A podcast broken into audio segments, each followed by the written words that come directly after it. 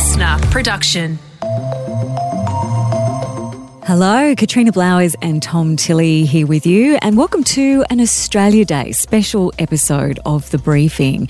And I guess uh, a big shout out to any of you who are celebrating this modern nation we've become. And also, if you see this as a day that marks a devastating historical turning point for Indigenous Australians who've been living here for tens of thousands of years before those British ships landed in Sydney Harbour in 1788, it is, I guess, a complicated day Tom? Yeah, I think for me personally, it can be a bit of both celebrating what we've achieved, but also acknowledging that this particular day does mark a real day of sadness and mourning for some people. And, and one of the great things that happens around Australia Day, happened last night, Australia Day Eve, is the announcement of the Australian of the Year Awards. It happens in yeah. Canberra. Um, I've been there for it before, and it's just so exciting. You just find out about so many great things people have done. Mm, yeah, last year, of course, who can forget Grace Tame? She's had a mm. huge impact on the way that we think about sexual assault. And you might have heard the exciting news about last night's overall winner. The 2022 Australian of the Year is Dylan Alcott. Winning Grand Slams and gold medals isn't my purpose. It's like the number, the 30th priority of my life. My purpose is changing perceptions so people with disability, people like me, can get out there and live the lives that they deserve to live. It was my purpose yesterday, it's my purpose today, and it will be my purpose as your Australian of the Year for the next 12 months and beyond. And I really hope I make every single one of you proud. Thanks very much. Yes, such a deserved winner. Now, a story you might not see as much coverage of, but is also mind blowing, is the winner of the Young Australian of the Year, the 26 year old doctor, Daniel Nour. Now, we invite the Prime Minister to announce the 2022 Young Australian of the Year. Thank you. The Young Australian of the Year for 2022 is Dr. Daniel Nour. So, Daniel founded a medical service for homeless people. It is called Streetside Medics. He started it in August 2020. Incredible how it began. It all started from a chance moment on the streets of London where he saw a homeless man surrounded by people having a seizure. Daniel, tell us about that moment when you were on the footpath in London, the moment that gave you the idea for Streetside Medics. Yeah, absolutely. So, I had just finished a shift at the Imperial College and was getting back to my hotel accommodation, which is Waterloo in London. As I walked out of the train station, I noticed that there was sort of a crowd surrounding one person. And initially, I thought potentially it was a busker or a musician.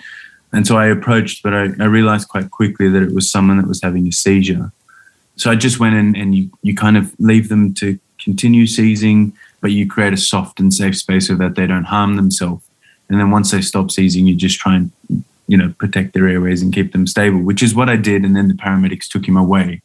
Now, it's somewhat obvious that he was experiencing homelessness, but what I hadn't realized is of the people surrounding me, a number of them were his friends who were also experiencing homelessness, and many of them had a, a trolley with all of their life belongings there with them. And it was actually the conversation with them after which served as, I guess, the the real motivation.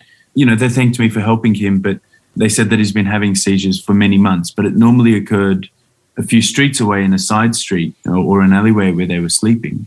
And not too many people had noticed, and he didn't want to go and see a doctor. And and I asked them, I said, you know, why haven't you taken him to see a general practitioner or a doctor or the emergency department? And they kind of just chuckled. And exploring that further, they had this genuine sense that the healthcare system cared less for them than any other average person in society, and that they were just based on their prior histories. Uh, one of the ladies was sort of particularly interested in telling me that previously she had used substances but hadn't for many years. But whenever she went to the emergency department with a, a real medical issue, she would just be seen as, as a drug addict. And so many of them had a number of medical conditions that they just treated themselves because they were afraid they were going to be judged they had previous negative experiences. And this gentleman who had been having seizures was in the same position. And she made a point again to emphasize this person didn't do drugs and didn't do alcohol, suggesting he had an organic reason for his seizures. And so that was a slap in the face for me. I, my brother had suffered from many medical conditions uh, when he was younger. And I spent a lot of time in hospital with him, you know, as a young kid. And I could see the impact that the healthcare system had on my family. I, I loved the healthcare system and I admired it so much. And that's why I spent sort of six years of my life dedicated to learning as much as I could to be the best doctor that I could so I could give back to society. And to hear someone like her tell me that, you know, she felt like we didn't care about her. I guess that hurt. It was it was a slap in the face. And I had volunteered for a food service for many years before that. And I somewhat recognized that I guess for them, health isn't very high on their priority list. Sometimes they're more concerned, understandably, for food, for shelter, for companionship, that they're not so worried about why they're short of breath or why they've got an ulcer on their leg or why their vision's getting worse. They're just they're fighting day to day. Does it blow your mind a little bit, you know, if you hadn't walked that particular route at that particular time, you would never have even seen this incident, which has really just changed the course of your whole life? Yeah, absolutely. Absolutely. So I had always thought, I wonder what medical conditions are in this population. When I was at the food service, I remember this lady that had a tremor in her hand. And I remember thinking, oh, I wonder what that is. Or I remember there was also a guy who was blind and he had a lesion on his face. And I remember thinking, I wonder if he knows that he's got a lesion on his face and whether that could be cancer. And so I was always curious, but it was that moment with the lady that made me realize we're wrong. Like we're doing this wrong here. The expectation that patients will and should come to us in our brick and mortar structures when they need to it's not working. It's not working for this population. And as a result, they're suffering and they're suffering in silence. And they're suffering because they think we either don't care or it's too hard. It's hard for you and I to go to a medical center these days.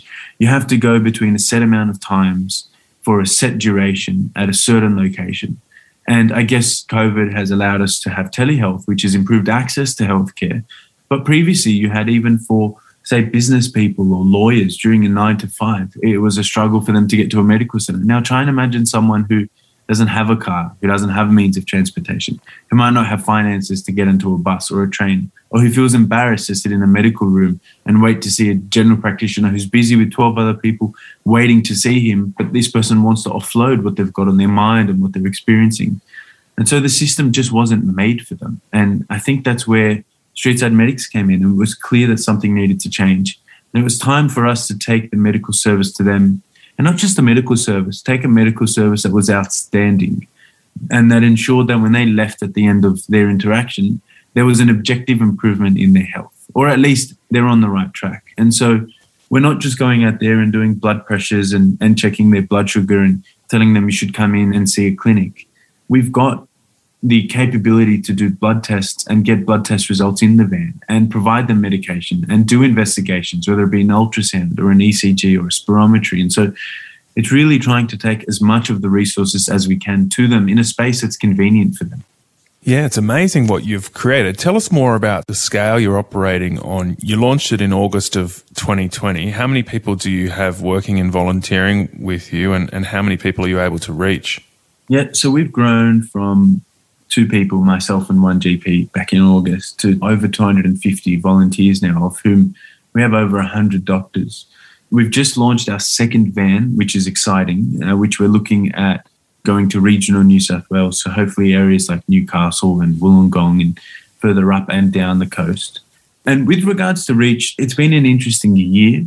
COVID certainly has thrown a few curveballs and both some good and some bad, but we've interacted with thousands of patients over the last 18 months and had hundreds of patient interactions and have built quite a large database of both regular patients who come back and see us and continue to have follow up, but also patients that we see transiently who have sort of transient needs that we're able to support them through.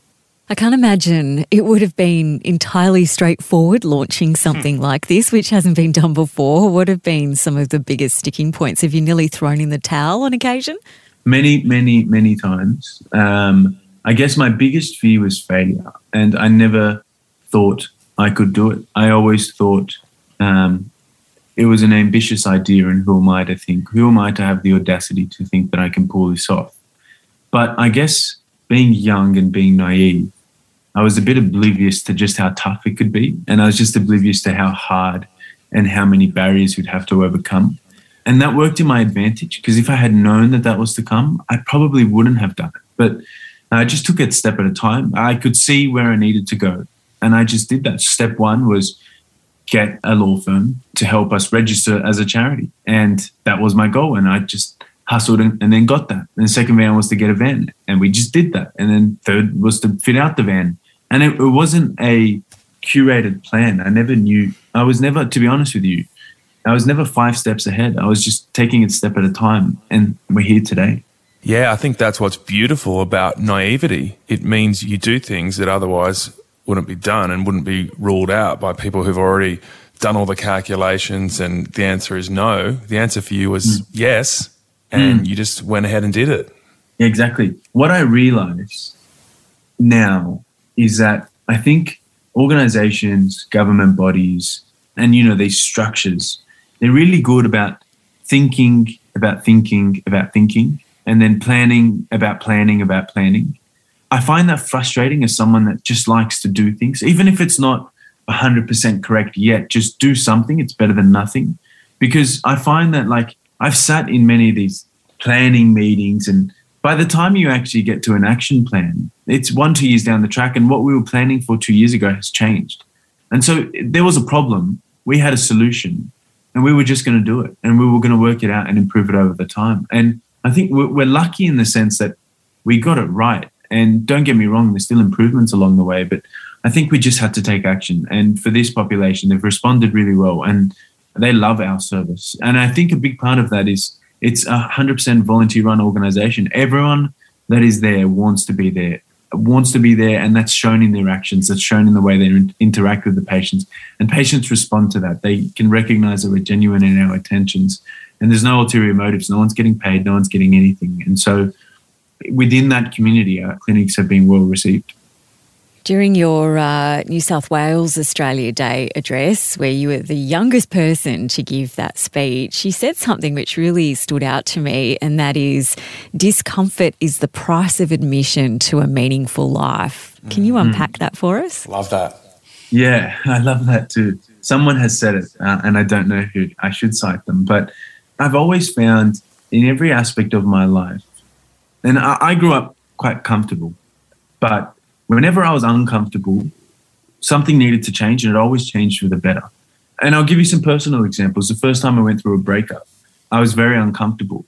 And then all of a sudden, I had to analyze what I'm doing in my life and realize that things needed to change, both personally and professionally. So all of a sudden, I went from being okay with getting credits in my studies to really wanting to get distinctions and high distinctions or just things like that. And the example I also gave at the address was skydiving. And I, I know it, it, might sound like a you know a childish analogy, but it's so true. When you go skydiving, you're so afraid, you're so uncomfortable, you don't want to be there. This you're not made to be jumping out of a plane 13,000 feet above ground. But the second you jump out, you realize that this is just it's bliss. It's so joyful. It's such a good feeling. And you just had to have I guess that courage to be uncomfortable for a little bit and take that first step. And I mean, I live in the Shire, so I go down to sort of that Shellharbour region frequently, and you see, I think they're called cliff like diving or whatever, mm-hmm. and you got to jump off a cliff, fall down, get a little bit of momentum before you can actually take off and like rise and enjoy the view. And I think we're so uncomfortable with falling down, and that usually costs us in the long run.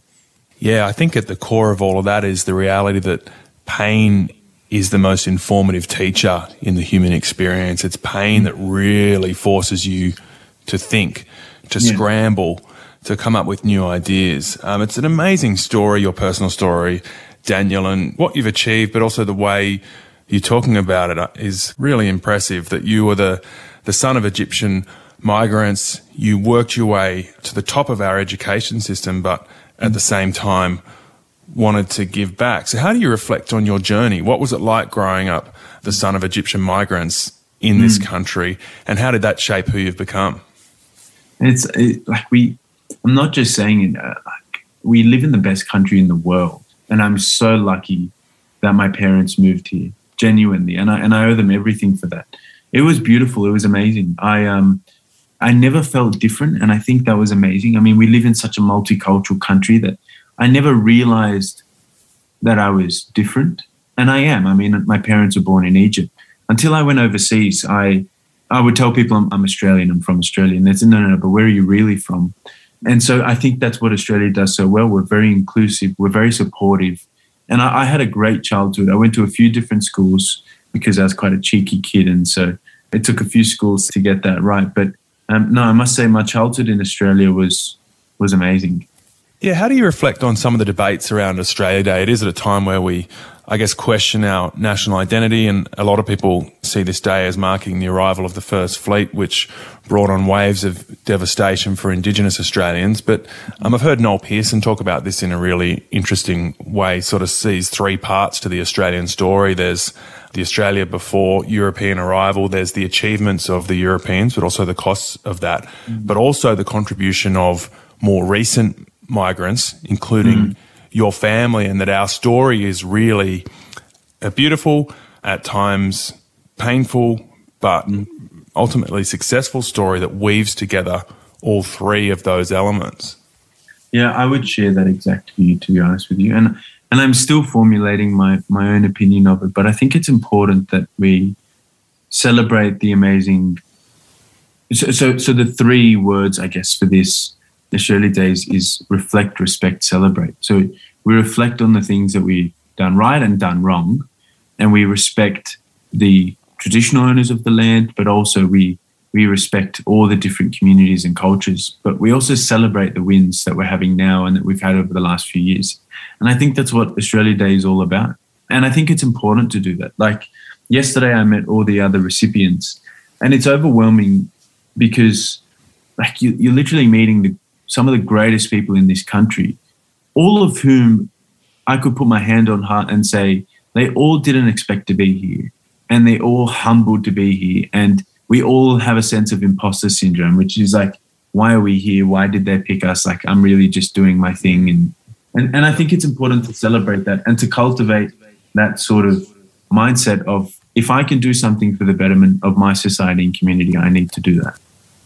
I would love to just reflect on that a, a, little bit for anyone listening today who has a big idea, a bold idea of some change that they want to affect in, in their community, but, you know, maybe is feeling a little bit like, who am I to do this? what would you say, having been through what you've been through? Yeah, I think I'd say three things. I would say, firstly, on the other side of fear is greatness, first thing. The second thing is, those who say they can and those who say they can't are both probably right. And Confucius said that. I do remember that. And it's true. And the analogy I'd give is that if you were, uh, God forbid, underwater and someone was holding you down and you couldn't breathe, all you want to do is breathe. You're not thinking about anything but breathing. And in that moment, that's the only thing on your mind. That's your only drive. And I guess if you're that passionate and that driven to achieve something, there's no one that can stop you. And I guess that brings me to the last point, which is back yourself and just believe in yourself, but also get some people around you that believe in your idea, your mission, your goal, and believe in you. Because that's what I needed. I almost pulled the plug after we had registered the charity, bought the van. The van was getting fitted out. I sort of had a week of stress and anxiety. And I went to my mentor, Professor Bindi, who fortunately kept me going because I was quite literally ready to just find somewhere to park the van, park it for a couple of years whilst I finished my internship and residency. And that was driven by fear, fear of failure. Wow. So inspiring. I am so glad we got you on the podcast. Same. Absolute pleasure. So that was Dr. Daniel Nour. I mean, how good was that guy, Katrina? Oh my gosh, you know, the favourite part for me of that is hearing that somebody who has achieved so much and done something so extraordinary still has imposter syndrome. That actually makes mm. me feel a whole lot better and that he just pushed through it. And I guess that's a message for all of us. Yeah, and just those people that no matter how big and challenging the things they're trying to do in their own life are, are still thinking, what else could I do for other people at the same time? Mm, yeah. And his thoughts on Australia Day were really interesting as well, you know, being the son of Egyptian migrants. And it was quite refreshing to hear that he didn't feel like his ethnic background really had much impact, but then later on learnt more about that and turned it all into sort of, I guess, a, a positive outlook and saw it as motivation and drive for what he's gone on to do.